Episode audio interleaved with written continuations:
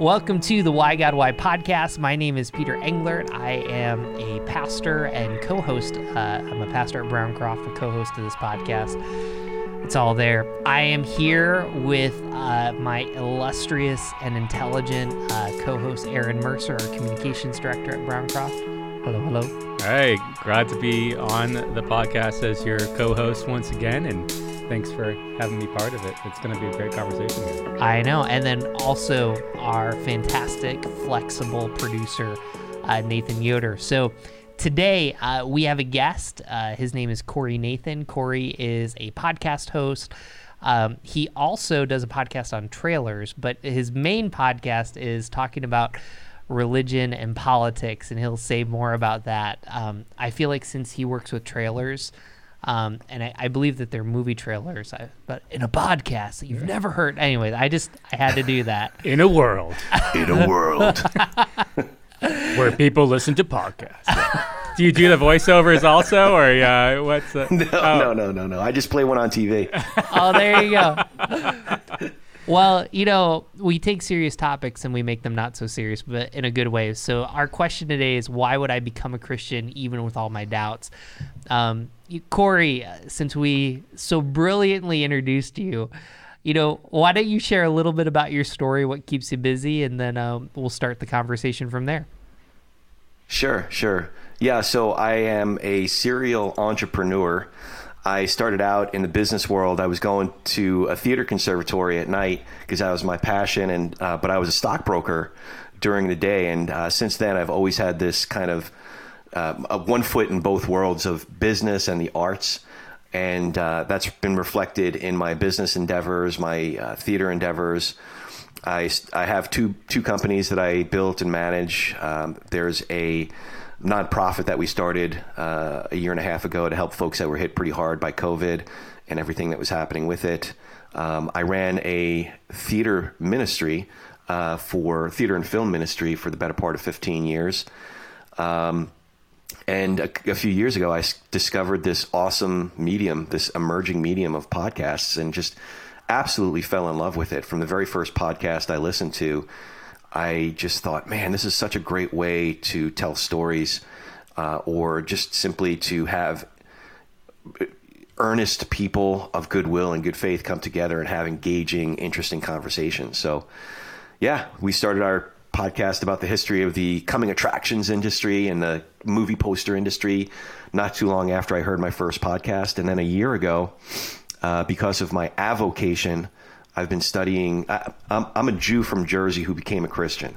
Uh, so that's the part. That's the. I, I guess I buried the lead there uh, for the purposes of this podcast.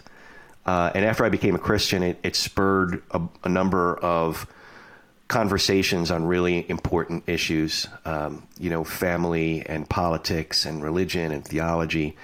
And I decided I wanted to start a. I wanted to start a podcast that addressed that that where we could have those conversations, but have them publicly. Um, and and the biggest thing is, I, I think that we could talk about uh, immigration issues or tax policy or how you know international affairs, but you know the way that we engage is really one of, if not the most pressing issue. So I wanted to talk about these issues, but I wanted to talk about them in public in a certain way and that's why we started. I actually started it with my dad because my dad was the one who objected the most to me becoming a Christian, and um, uh, my my dad is a part time co host, uh, but uh, we're still having these conversations, and that's what we're doing on talking politics and religion without killing each other.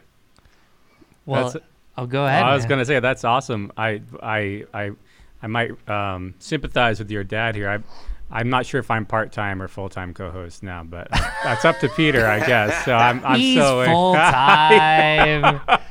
we're, we, are figuring that out as we go. That's right. That's awesome.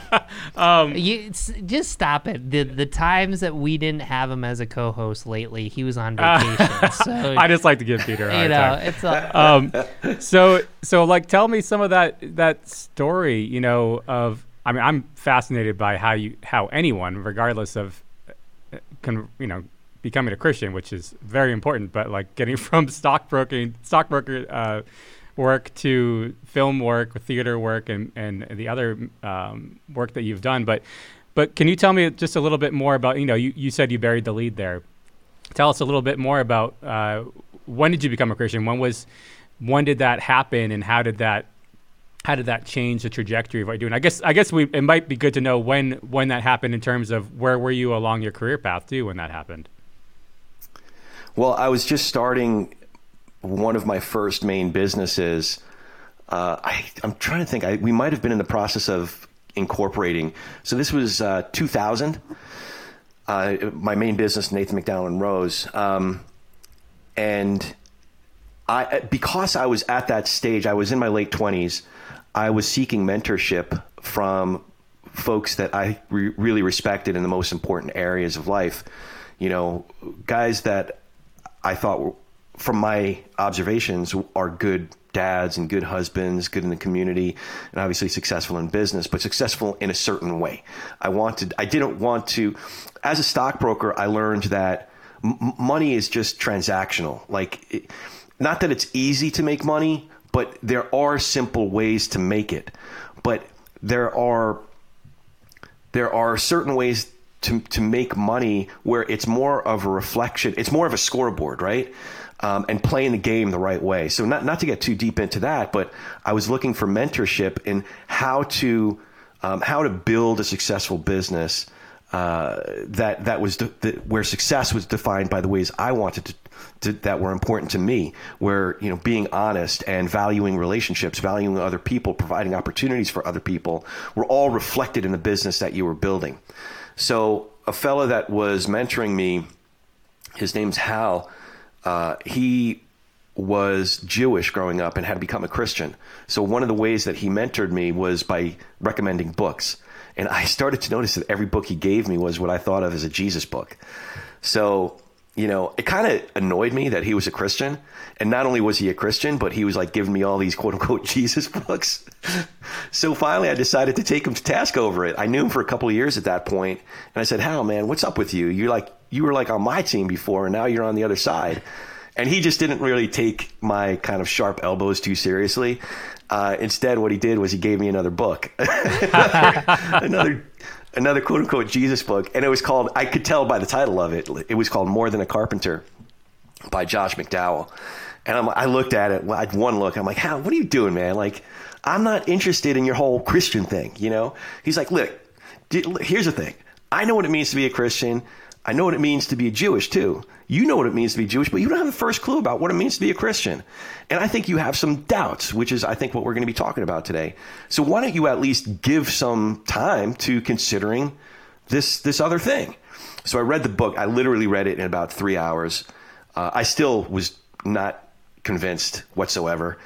Uh, but what it did, what it was, was it was the first time that I had read any sort of attempt to make an empirical case about the life, death, and resurrection of this character, Jesus.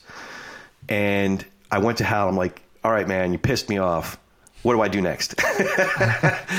and so he, he pointed me in the direction of McDowell's more extensive works. Uh, and then on, uh, you know, um, new evidence that demands a verdict. Um, I started seeking out not just other apologetics oriented works like Strobel's work, mm-hmm but also theology or introductions to theology. So I came across guys like G. Uh, excuse me, G.K. Chesterton, C.S. Lewis. Uh, I think I had read my first, not the academic books that he writes, but the um, more introductory works. Uh, N.T. Wright, Tom Wright. Um, but what I was also doing, the further I got along, this was over the course of spring and summer of 2000 was I started to become worried, frankly, that I was considering this whole Christian thing. So I started seeking out other um, other works about world religions and philosophies to see. See, I had these burning questions of like, how did this whole universe thing begin, and what is wrong with it, and is there something going on in this creation and as i thought came to later think of it as as creation as that that that is something happening in it where we're moving in the right direction and if we're moving in the right direction where are we going so i had these basic existential questions and long story short i finally came in the fall of 2000 to realize that of all the things that I was studying, and, and it was like an obsessive thing that I was reading at like I, I'm probably reading about 10 hours a day. I was just, I, I, I was barely sleeping. I was just, these questions were burning in me and I couldn't, I needed to find some answers. So finally, in the fall of 2000, I finally got, this whole time I hadn't read the New Testament.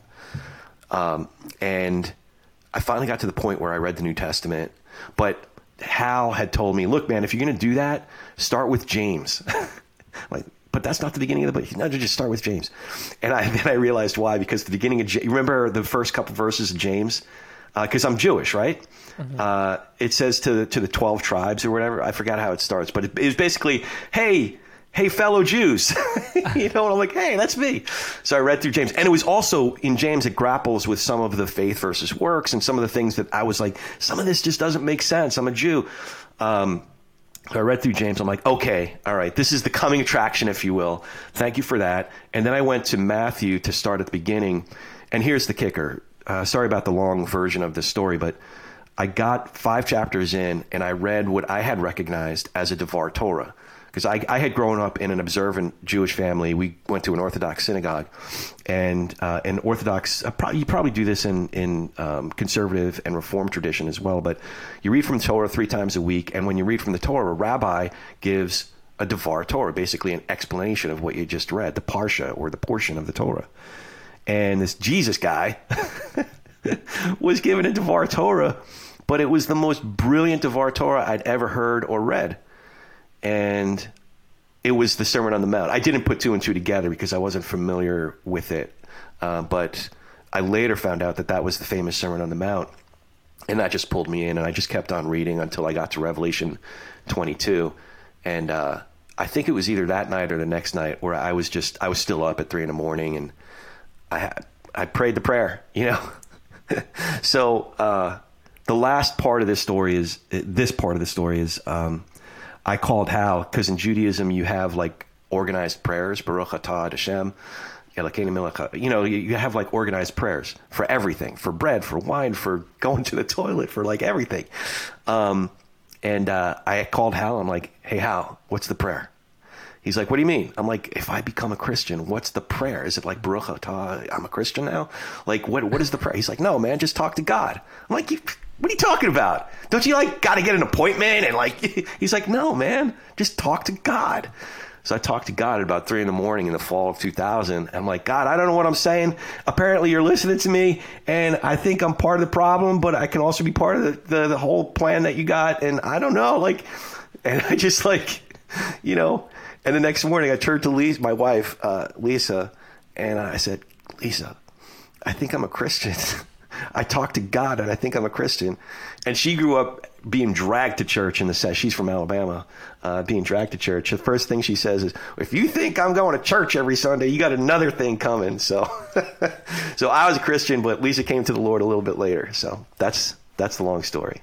so you know, I want to I want to come back to that moment where you said the prayer because I don't know if our listeners know this. So you know, C.S. Lewis wrote Narnia, and if you read about his conversion story, it was as anticlimactic. He was like, he felt defeated. He's like, I, I can't win.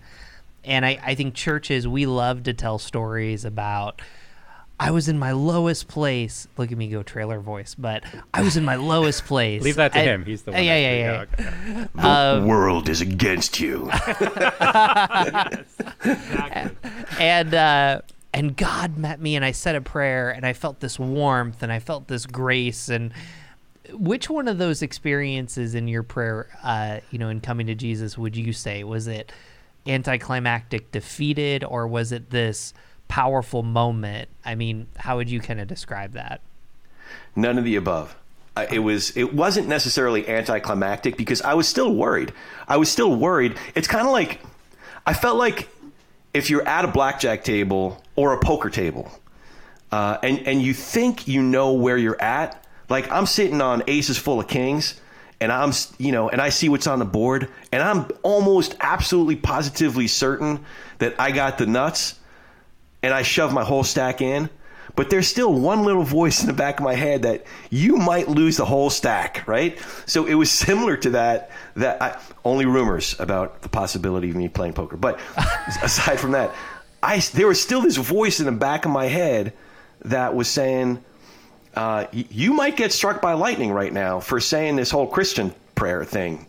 you know, like because I mean, I had spent twenty nine something years um, growing up as an observant Orthodox Jew, and especially in you guys are in the Northeast, so maybe you guys experience this, but like when you're a Jew in the Northeast, you're usually one, maybe two generations removed from Holocaust survivors, from my family's from Eastern Europe and Russia, uh, pogrom survivors.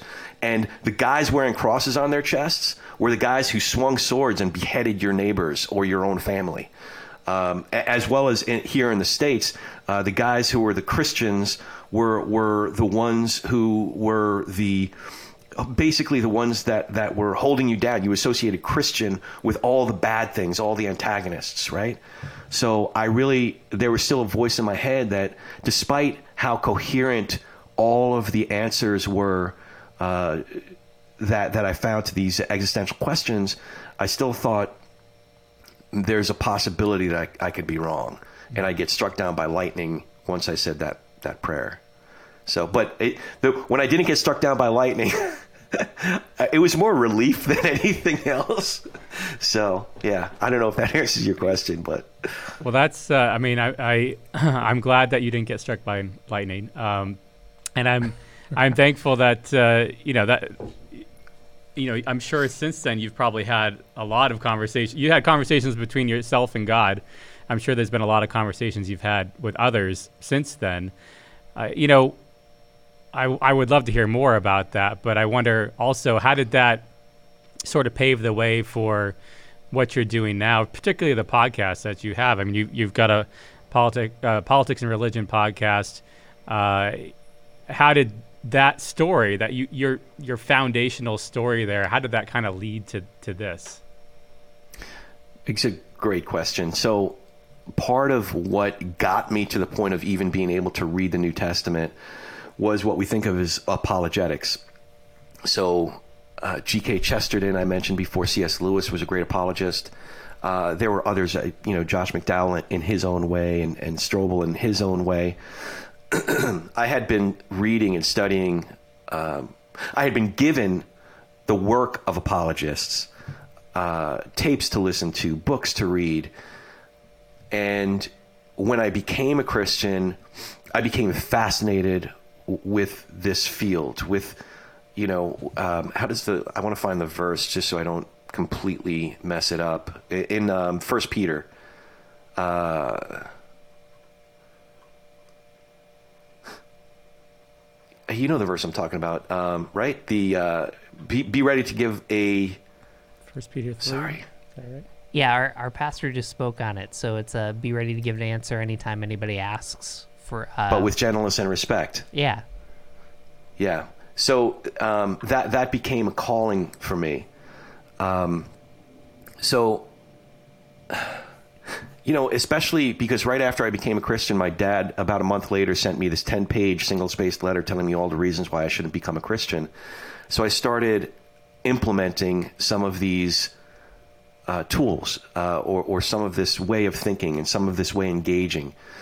Um, you know, being ready to make a defense for the hope that's within you, but with gentleness and respect, right? Um, and and and for the last twenty years, I've continued to try to find out, uh, try try to learn how to do this effectively, how to talk to my friends, how to talk to my family, how to talk to a, a new friend that I just made in a coffee shop somewhere, um, in such a way that's uh, that that bears truthfulness um, as well as winsomeness at the same time. You know, so it, it's I'm not Jesus, uh, but I believe in Him, and I have the Holy Spirit in me. Uh, so, you know, that means that I, I, there are often times where I completely mess it up. You know, there's still there's still the there's still the hum- humanity in me, the fallen humanity in me, um, but I get to participate in this in this grand project of of um, redemption, this grand redemption project. You know, and if it's only just like one little drop or I don't know. I, am kind of all over the place here, but that, that's that's what comes to mind. So I, I hope that I hope that helps. No, I, I, think that that's helpful. One of the things I, I just want to key in on because um, I think it's important. You know, uh, so you talk about your Jewishness is a big part of your story. Uh, by the way, Jesus was Jewish. Um, I think that's important to acknowledge. Um, and I guess what what I'm curious about from your perspective is you talked about how Christians were perceived as, um, dare I say, anti-Semitic, like against Jews, and you know the the whole you know crux of the gospel is, you know, Jesus is this perfect Jewish man, and you know, I guess how do you kind of handle that tension of growing up Jewish with all these doubts and then becoming a Christian? Um, and in some ways, like you talked about the book of James, it starts off and says 12, you know, 12, uh, 12 tribes, you know, and I think of the woman at the well who, you know, she's like, you're a Jew. Why are you talking to me? But the chapter before in John 3, you know, Jesus is explaining a new type of Jewishness to Nicodemus in, you know, in there. So there's all these allusions to the Bible about the importance of Judaism, but I think in our culture, there can be the perception of, you know, Christians and Jews are against each other. How do you kind of walk that tension? I part part of it is is just this this is not necessarily a new problem as much as it might sound unique. You know, to your point, Jesus was Jewish, right? And the first you know his his 12 and, and, and his first disciples were very very Jewish. So allowing ourselves to read uh, the story that way, or re- read the Gospels that way, and remembering, picturing picturing ourself myself um, in that story is is really helpful. You know, because because imagine like I had to go home to New Jersey and tell my very New York Jewish parents um, that I was a Christian. And then at a certain point, I realized this was not a new event. You know, guys like Peter and James and and you know the first disciples, excuse me, had to go home and tell their family like, I found Mashiach. I I am I am leaving the house and I am following Mashiach. Could you imagine at that time, you know, when when they were literally facing the spears and the swords of Roman soldiers, uh, that it was it was that vital to them to hold on to keeping kosher and and and and you know observing Torah uh, that that it was a life and death thing, right? I, I had also later found out that there were more recent stories of this, that in my own family, um, the generation that was facing the Cossacks, the men with crosses on their chests, that that were that were killing our people and burning down our houses, that people of that generation, just like in Fiddler on the Roof, that they found these the um, that not only did they befriend and ultimately marry the Goyish, the the, the non-Jewish. Um, uh, one or two of my uncles uh, on my grandparents' generation became Christians. One became a Lutheran. Um, I don't know which uh, church the other um, fellow became part of, but this was not a new story. Uh, so just remembering that, you know, I, I met a fellow um, at, at, a, a week long conference on apologetics, Kevin Vanhoozer. I think he teaches at Trinity and he was working on I think the name of the book was The Drama of Doctrine or something like that. Um, and uh, he summed up, he hadn't published the book. He was doing some research on it, and he said, you know, the story of the Bible is still being written, and we're in it. Mm. You know, so that made sense to me because I had come, even though, like, I know we're going to talk about doubts and stuff like that, but even though I still had a lot of doubts. Certain things made a lot of sense to me and were so profound that it brought me across this divide. Uh, the last thing I wanted to do was become a Christian. So in that way, I related to the C.S. Lewis story of of you know coming to the Lord kicking and screaming. And I don't I don't think it would have been met with such resistance. But saying I'm a Christian was a really big deal because it was somehow in my dad's eyes it was somehow I don't want to say killing the dozens and hundreds of generations that came before us to hold on to our Judaism, but it was something close to that. But, you know, realizing that there is a creator God, He created the heavens and the earth. Uh, and then in chapter three of Genesis, something happened, you know, and, and, uh, the, um, you know, so, something, you know, so, something happened, the fall, you know, and, it, but the rest of the story is God goes about like, he, he goes about redeeming his creation and and and the way he goes about it is first around the people uh, that are descended from Abraham and then he redefines it around Jesus right? I get to be a part of that whole story. That's kind of cool. So again I you're asking probing questions so my head is going in a million different places so I don't know again I don't know if that answers your question, but I hope I touch upon something that makes sense. Well, let me, well, so let me, let me, I want to jump in there. Thank you for that. That was, uh, I think it was a great, uh, great conversation there. So you mentioned you have doubts um, after you became a Christian. My part one to my question is: Did you find that you had more or less doubts? Um, and the second part of the question is: How have you expressed those? Um, you you mentioned you mentioned just now that your your dad had sent you um, a long letter about why not to become a Christian. But now you're also co-hosting, or at least part-time co-hosting a podcast with them. So how do those? How does the expression of those doubts? How is that played out in in the conversations you're having now? If there are any doubts, I'm just assuming there are doubts because that because of the whole oh, podcast yeah. we're having. Yeah. Yeah. So. saying doubts could could sound like a, bad word uh, because um, we're given the illusion and you could actually make a biblical case about this. A double-minded man is unbalanced in all his ways. You know, like you, you can make a a, a a, scriptural case if you take individual pieces of scripture and say, "Do not ever have doubt." Like, but that's not the thing. Like even Jesus, like in in in, in the time uh, just before he was going to go to the cross, he said, "Lord, if there's any other way, can you take this cup from me?" Not to say that.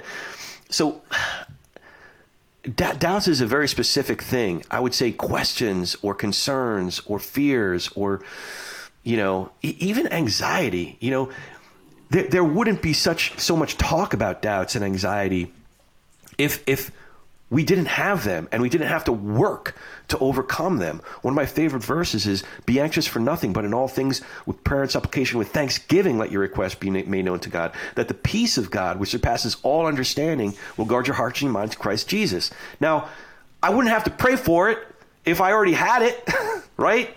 So I think doubts are, are natural. Anxiety is natural. Um, you know, one of my favorite prayers is sh- one of the shortest prayers is Jesus, help me, right? Um, it's when it's when Peter was was walking outside of the the um, the boat, and and he was looking right at Jesus, and yet he still had doubts. Mm. You know, he was still you know maybe he got his eyes off Jesus or something like that, but he still had to pray for it. You know, um, so so we were talking before we started recording about you know I I wish in the Lord's prayer it, you know how it goes. Um, uh, give us this day our daily bread. I wish we I wish that that was like give us this this, give us this year our annual bread. you know, like I just want to, but God, God allows for that because He's training us to be daily dependent on Him. So, do I have doubts? Yeah. You know, and the funny thing is, is that every profound answer that I come up with it seems to like okay you got that answer but now it just opens up like so many other bigger questions. And that's just the way it goes. It's like you're not going to arrive until you actually arrive right? Until you actually get to the new heaven and the new earth right? Um, so i yeah yeah. Every every every answer that every question that's answered opens up more questions. And and you know get, we're not settled on something because we're still going through it, right? Mm-hmm. Uh, it, because I think God wants us to be in communion with Him. God wants us to be praying for these things, uh, you know, and, and it doesn't come easily. Otherwise, why why would we have to pray for it or work for it? You know, it's it's like it's like in the in the whole grand scheme and you know, forgive you guys are the pastors, so I might be getting into an area that is a little bit more shaky here, but you know, uh, the area of free will. If God programmed man and and if God programmed us to love him automatically, would there be value in that? But he programmed us. He he he made this whole thing with with the uh, with the opportunity for us to freely choose to love him, right? And if we do so, th- then that love is that much more valuable. Just like just like arriving at these epiphanies, it's that much more valuable if we have to work for it, if we have to pray and be in communion with him. Um, you know, so inevitably, being human beings like Adam and Eve, we're going to choose the wrong way because that's what we do as human beings. But, but again, with that free will to freely choose, God also built into this whole thing the the the, the redemption plan. He he gave us the way forward, right? So, yeah, with doubt comes the opportunity to freely choose to to do the things that God has given us, to go into His Word, to to talk to him, to commune with him, to pray. Uh, he gave us all these tools to to at least go along the path and find new answers, answers which will open up new questions, and it's a beautiful thing. So, do you feel like the new the new questions? Uh, do you feel like they help in your conversations with other other people? Is that I mean, it, is that useful, or how, how do you how do you handle that? Probably, I mean, imagine that a lot of the questions that you've come up with are questions that others are raising also how does that affect yeah. your conversations? Mm. Yeah, you know, I have to guard against um, forgetting the process by which I arrived at certain conclusions because because somebody somebody could ask me a question or, or raise a concern that I had grappled with 20 years ago and my response could be very dismissive or arrogant and be like, "Oh yeah, that's cute," you know. I wrestled with that when I was in my, you know, whatever. Um, I love, but, I love the New Jersey that's coming out right now. This is, I, I feel like at home. You know, this is great. yeah, um, no, but to remember, to be able to empathize with somebody, you know, and say, "Man, I know how you feel, man," and um, I felt the same way and here's what I found, you know, mm. uh, and just to go through it with them. You know, not not that they're necessarily going to arrive at the same conclusions, um, but if they're if they're a truth seeker, uh, then you have to trust. You have to trust everything else that's working in that individual's life that they're going to arrive at the truth, right? Uh, and and you also have to trust that there's there's sovereignty in you being in their life and you being in that conversation with them. Now, I'd love to get like those notches on my salvation scoreboard, but I, I, just don't think that's the way these things go. I think you know, in my own um, story, I can look back and know that there were literally an army of prayer warriors that were working on me and praying for me, mm. right? There were dozens, if not hundreds, of encounters that I had, whether it was encounters with dead guys whose books are on my bookshelf, or encounters with friends um, who sought just for a richer, deeper relationship with me. And the language that we were using was the language of theology and existential questions. Um, so just being in the relationship and in the conversation and trusting in God, trusting in God really does have have it all figured out. You don't have to because God does have it figured out. So in that regard, I think it does. Going through all that stuff does help me. So. So. It's 1997. If you met Corey Nathan from 1997, who you are right now, how would you talk to him? I would slap him around a little bit. I would kick him in the. No, I, I would. I think so. I think at that time, I didn't necessarily trust the process, right? I didn't, I thought that, I thought that if I sent the perfect response to my dad, that he'd pray that magic prayer and come to the Lord, you know? Um, so I think that the 1997 version of me, I'd really just uh, give help to breathe a sense of like trust and faith in Him that it's it's okay. Um, you know, be still and know that I am I am God. It says right.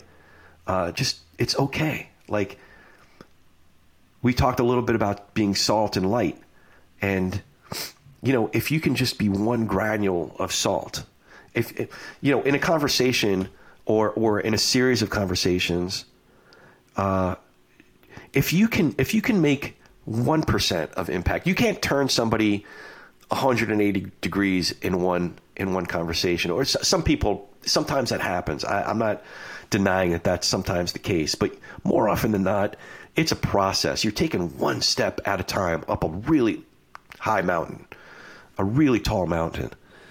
Um, so that's one thing. Be be okay with the possibility of not having to turn them 180 degrees in one conversation, but maybe one degree. And then the other part of it is Corey of 1997 is that in doing so, be open to the possibility that they will they will that that person will enrich your life by 1%. Mm. You know, or give you 1% more nuance. Now, I'm not saying that um, I'm going to become a Buddhist now and it's like my Christian path is on the way to some other thing. But, you know, it's like N.T. Wright's work. Uh, he, he did his academic work as a historian, and he had to risk the possibility that if he was doing his work as a historian, he, he'd find that some of his fundamental pillars of belief would be shaken. Fortunately, he's done all that work, and his, his, those pillars are even more solid. You know, the, the, the core truths are even more solid for someone like Tom Wright. You know, if truth is truth, we have to trust that it's still going to be true, even if there's more nuance to it. You know, some of the secondary and tertiary um, pieces of, of, you know, the lines in the sand that we draw, those might be shaken, you know. Uh, especially some of the cultural outworkings, you know. Uh, but that's okay because that's supposed to be shed, not but not the core truth. Did Jesus live, die? Was he resurrected? Is he is, is he the Son of God? Is he a Mashiach? You know, there's so that that's what I would say to 1997 Corey. Mm. Wow. Yeah. No, that's great. I I know that for to me that's always been really important. Also, is in in conversation with other people, being I think it's demanded by intellectual honesty is to be willing to be shaped, not to go in thinking you have all the answers, um, and uh, you know, hopefully you're helping each other along. Um, and you know, even as we know the the hope that is in us, we want to share that. Um, it's uh, if you're not listening to the other person, you're not going to make much headway, and it, and it takes time. So I think that's really cool, though, what you just said. Um, yeah, I mean, so what I'm, it makes me, you know, really curious of, you know, what have you found in some of your conversations? Uh, ha- have you have you seen that play out? I mean, I think sometimes there are um, there's probably people who feel like sometimes these conversations conversations about things like this can be like beating your head against the wall you know but have you seen people being willing to listen to each other and and actually make headway in a conversation like this? Yeah for sure. I'm still in the conversation with my dad. Um, you know so again if if you're if what you're looking for is to completely turn someone around in one conversation, you are going to feel like you're banging your head against the wall. Uh, but if you're investing in the relationship and committed to keeping the conversation going, then I, I think you'll find, I think you'll find that enriching for everyone. You know, and listen, I'd love to sit here and say my dad came to the Lord on you know such and such a day. Uh, but I will say that my dad's view of, of Jesus is really interesting. And I think he has a much more accurate view of who Jesus is, albeit just short of claiming to him to be the Messiah, proclaiming him to be Messiah. So my dad's view of Jesus at this stage of our conversation is that he was a Messiah candidate. Uh, not only that, he was because he reads it from a very Jewish perspective. He reads the New Testament and, and, theology from a very Jewish perspective. He's a Messiah candidate. Not only that, he was what what he thinks of as the tzaddik, uh, or the, the, the, one of, if not the great rabbi of his day. Not only that, he sees him as a prophet, uh, very much in the tradition of Isaiah, Ezekiel, Malachi. Um, and then he says, "So what about Mashiach, Dad?" So he says, "Well, he was a failed Messiah candidate." Otherwise, X, Y, and Z would have happened, and he would point to prophecy and, and um, Hebrew Bible and say X, Y, and Z. But this is this is the kicker. He he when he first said that, oh, that's interesting. A failed Messiah, a Messiah candidate, but a failed Messiah candidate. About a year later, we revisited the conversation, and he said, "But here's the thing: the failure wasn't his; it was the failure of the people of Israel, of his time, of his generation." And I thought that is so interesting because in a way, it's true. like, would it like if if there was a second coming? Don't you think a bunch of us would just not recognize it? That we would like Mashiach doesn't fail, but we will. you know, like we won't recognize it. Like like I, I just know. Like, listen, I am uh, I am an independent politically. I'm an independent. But I think all this political stuff, this is one of the reasons why we talk politics and religion. Um, I am convinced that if you know if if the second coming happened and we were like you know we were in it and all the stuff was happening there'd be a bunch of people who'd miss it because they'd be like wait he's a democrat. That can't possibly be the messiah you know or something like that. Something just arbitrary that is so important to us that has nothing to do with scripture right? Nothing to do with what we know to be true. Uh, but we're, we're kind of like we have these blinders on our eyes. Like listen i know for sure that that when Messiah comes, he will absolutely be a Mets fan. There's no doubt in my mind. uh, you know, I'm I'll, I'll I'll fight you on that a little bit as a Yankees fan, but you know, it's all good. Um, and we, I mean, God forbid we have a Red Sox fan. I was gonna say you're both wrong on that. Oh well, yeah, he, Aaron. So, well, the, well, you know, uh, let me just talk about your dad for a moment. Um, and I know that Aaron has a good question and stuff, okay. but you know, I had one of the most profound moments in my life on your podcast. Um, oh, you know, here here I am. I had no idea. You know, Corey reaches out to me. He goes, "Hey, you'd be good on a politics podcast." I'm like, I don't really have much to say, but you know, we get to this point. Um, you know, when when my daughter was born, you know, I started saying a prayer from Numbers six twenty five uh, through twenty six um, and it's a prayer. It's a priestly prayer, and um, you know, just I was talking about that because he's asking about prayer, and and I just mentioned that, and he said, you know, I say that prayer three times a day, mm-hmm. and I just, you know, it was just one of those moments that like I just felt. I, I don't want to say the spirit, but it was just profound.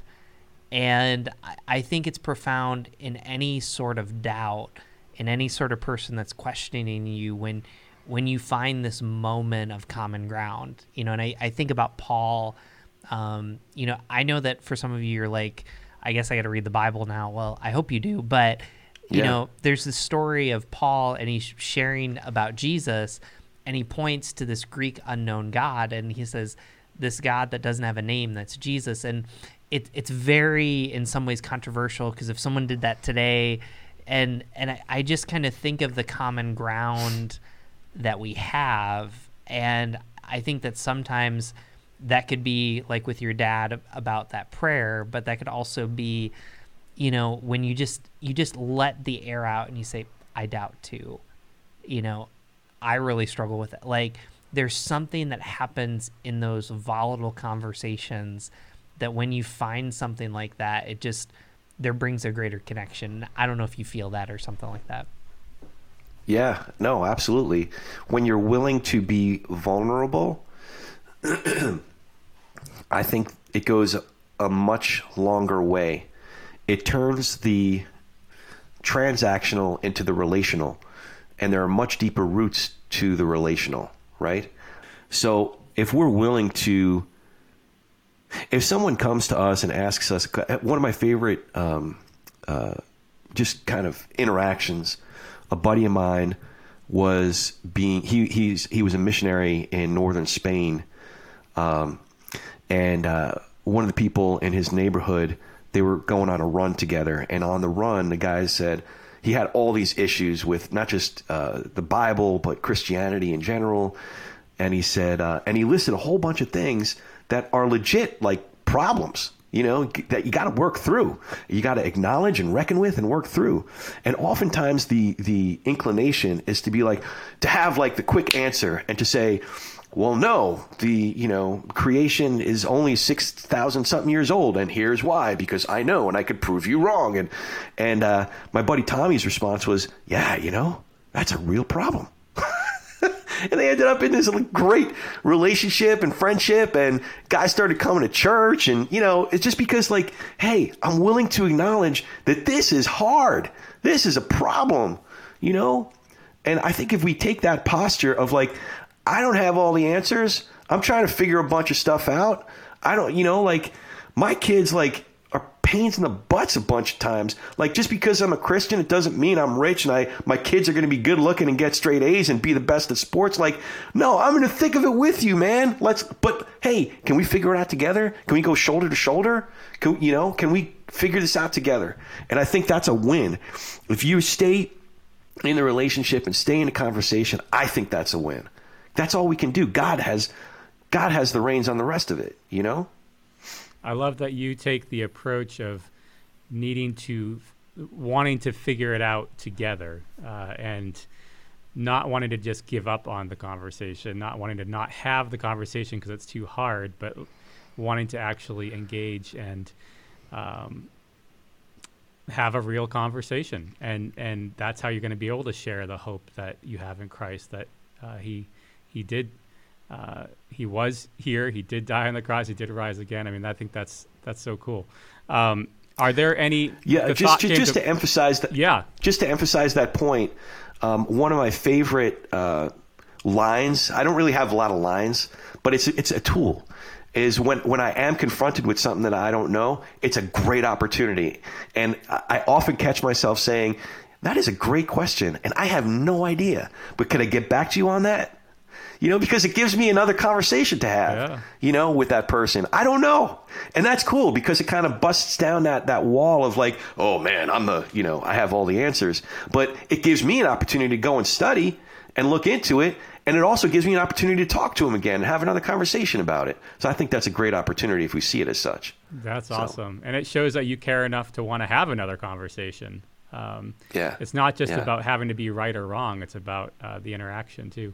So I'm yeah, curious. but the Mets thing, I'm definitely right. I'm definitely right about the Mets thing. well, I have to ask. So what? What? Um, you know, there might be some people who are who are nervous about having a direct conversation about that right now with somebody who, you know, they maybe they don't want to feel like they're going toe to toe with them. That's that's not what it has to be. But if that if that's the worry that someone might have, let's say someone wants to start off with a book um, what where would you point someone to a uh, what's a good intellectually honest uh, and solid book that people someone could you mentioned a few. You mentioned evidence that demands a verdict. You mentioned cs lewis. You mentioned uh, lee strobel. I, I, probably case for christ. I mean but, is there something in particular that stuck out to you on your journey either as you were becoming a christian or since then that you're like that someone needs to read that yeah, so I I'm not as much of a fan of Strobel and McDowell as I was twenty something years ago,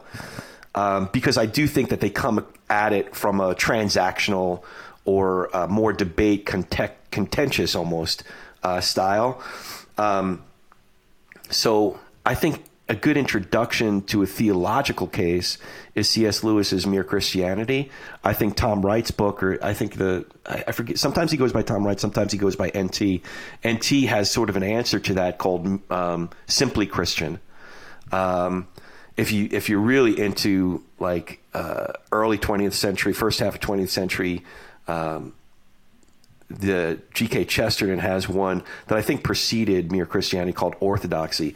Those were some of my favorite books because it told stories of questions that they all had uh, that they had to really grapple with and come up with basic um, basic theology uh, and things that they could believe in, like buoys or, or moorings that they could they could hang their hat on, their theological hat on.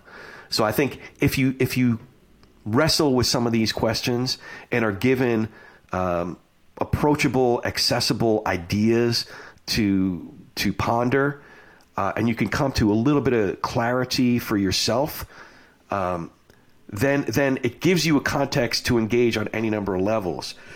You know, but listen, if you're looking for good talking points or evidence, if you will, and want to have a, an inventory of pieces of evidence for the, um, the, the, the merits of Scripture, the fact that Scripture is real and that it stands up to other uh, literature of antiquity and any number of proofs, if you will, then yeah, like um, the the McDowell work is great. Uh, I would start. I would start though with the intro. I mean, evidence demands a verdict is is pretty it's it's a it's a long read. so, um, but yeah, those those are some. But Mere Christianity and Simply Christian, I think, are two of my favorite pieces of work. Uh, we've had only a you know I don't know if you know this. My both my grandmothers, one's from Brooklyn, one uh, was from Queens. They both passed away. So I just feel like I was at a family event with you. This is great. So we uh, that's awesome. We we close every episode uh, by asking the question, "What does Jesus have to do with this?" Um, so, what does Jesus have to do with all my doubts, um, even becoming a Christian? So, uh, Aaron and I answer that question, then you close us. So, Aaron, I'm gonna I'm gonna put it on you to start. Well, I think this is a great conversation, and you know, I, I think that the the Lord wants us to ask questions, and He. Uh, I don't think it's a bad thing to have questions and to process through questions and um, and to process with other people about questions. Everyone has questions, and it's it's worth talking about them together if we're really, you know, honestly trying to get to the truth uh, together. And um, praise God, we have we have. Um, we have scripture to help us there uh, because the truth is in there. Um, we just have to dig in and read it and process it. Uh, I, I think that this is a, a great thing to be having amongst ourselves as Christians. I think that it's also a good thing to have uh, great conversations, you know, with others, whether it's over coffee or, or wherever else. But I just, I really don't, I don't think Jesus is afraid of conversation, of questions. I'm not afraid of doubts, and um, if we don't process them, they just linger there. So I think this is a good conversation. Yeah, Aaron, I, I appreciate that. Um, you know, I just I come back to this a lot in this podcast, but um, it's so fascinating that when you read the New Testament, like Jesus is just not afraid of doubt. You know, there's the story of a doubting Thomas. There's the story of the woman at the well. There's the story of Nicodemus, and all of these figures, uh, they really have the they they lay out their doubts, they lay out their challenges, and I think even simply by recording those in the Bible, that God is is saying you can doubt. Um, you can bring your questions. And so if you're a listener and you're saying, you know, this is about as connected to church as you feel by listening to this podcast or Christianity, um, I think there's power in realizing that the authors of Scripture weren't afraid to share stories of doubt. And I think that that gives us a model. And, you know, I'll close my thoughts with this. People were shocked when they read Mother Teresa's diary of how often she doubted. And I guarantee you that if you find a a follower of Jesus that um, has integrity and that's authentic, dig enough into their story and you'll find areas and seasons of doubt, um, which kind of gives us permission to be real. So, Corey, close us up. Yeah, you know, again, I I I'm, I'm hesitant to give the answer because I, I because I do have so many questions, and I, I, know I'm not the authority, but there were a couple things that came to mind. You know, do do we ask questions? And I remembered a question, if you want to call it that, that Jesus himself asked. He said, "My God, my God, why have you forsaken me?" So he asked a question in that the like in, in the at the crossroads of history, right? Why have you forsaken me? But what a lot of us forget is that he's quoting directly from Psalm 22 Mm. And that's that's we we don't stop at the question. You know, a lot of times when somebody brings up a, a part of a verse that is problematic and I think it's not being used, I'll, I'll, just I'll just want to say, hey, let's keep on reading. So let, looking at Psalm 22, He trusts later in the psalm. He trusts in the Lord. Let the Lord rescue him. It's a psalm of victory. You know, we think that it just, my God, my God, why have you forsaken me? If we really think about that, that's that could be problematic. But he's quoting a psalm. There's a, there's more to the story. Let's keep reading. You know, or or um, something else that comes to mind uh, in First Corinthians. No temptation, or that word sometimes is is um, translated as no testing, has overtaken you except such as is common to man. But God is faithful. He will not let you be tempted or tested beyond what you can bear. But when you are tempted, He will also provide a way out so that you can endure it. So I think questions are good, man. I think they're, I think they're, they're important. We're human. We're still in, in we're still a work in progress. You know, keep on asking those questions. Uh, and I, I, I guess I do get. There are times when you say, "Okay, this is the answer. I, I can this is solid. You know, Jesus rose from the dead. I get it. I believe it. And he is Mashiach. I get it. I believe it. There's a lot else that we could talk about. We, there's a lot else that we can debate, you know? And let's keep, let's just stay in the conversation. So that's, that's what comes to mind. Corey, it's been great having you. Um, you know, we're going to be tagging you, so make sure you also follow uh, his podcast, Talking uh, Religion and Politics Without Killing Each Other. Um, yeah, and uh, Corey, you're, I mean, he's on everything. So if you look him up, Corey, it's E Y, not just Y. Uh, Nathan uh, will find you there. So, Corey, thanks for being on with us. Yeah, fellas, I really appreciate it. It's, it's fun. It's fun just spending time with you. I really, I really enjoy uh, the time that we get to hang out, and uh, I hope that we get to do it in person. Uh, grab a beer, or coffee, or whatever, and just hang out. It'll be fun.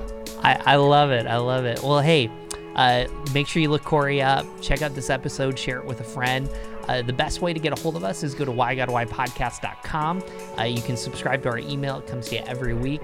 And uh, thank you so much. We're so glad that you're on this journey with us, responding to the questions uh, you don't feel comfortable asking in church. Thanks so much.